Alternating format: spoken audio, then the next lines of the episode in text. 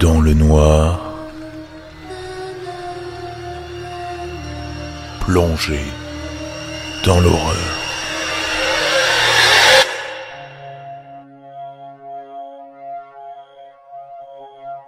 Je les avais depuis que j'étais enfant.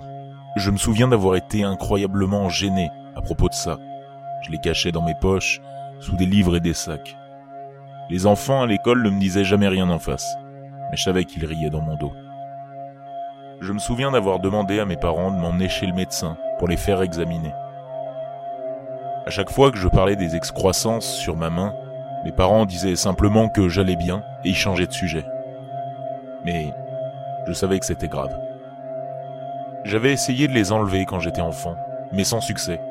Ciseaux, couteaux, éplucheurs de pommes de terre, essayer de les couper ou de les gratter, c'était toujours une cause perdue. Parce que je ne pouvais pas continuer. À chaque fois, une douleur immense s'installait. Mais aujourd'hui, c'était différent. C'est incroyable comme on peut s'engourdir avec quelques garrots et une bonne bouteille de Jack Daniels. J'avais prévu d'utiliser un couteau bien aiguisé, mais je me suis dit qu'il serait trop difficile de couper la chair bien dure de ces excroissances dans mon état d'ivresse. J'ai opté alors pour le plan B, un peu plus technologique. Mais il fallait que je me dépêche. J'étais déjà assez étourdi et je commençais à avoir des vertiges. Mes mains et mes avant-bras, presque bleus à cause du manque de circulation sanguine, ne pouvaient pas attendre plus longtemps non plus.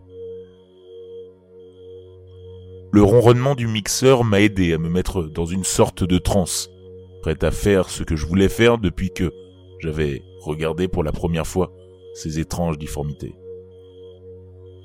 J'ai d'abord enfoncé ma main gauche.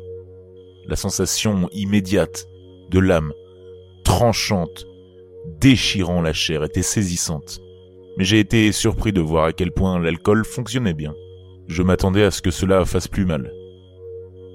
J'entendais le barattage et la coupe du métal tranchant qui fonctionnait parfaitement comme prévu. J'ai appuyé plus fort sur ma main. Tous ces mauvais souvenirs, toute cette gêne, toutes ces choses horribles n'étaient plus qu'une épaisse pulpe rougeâtre.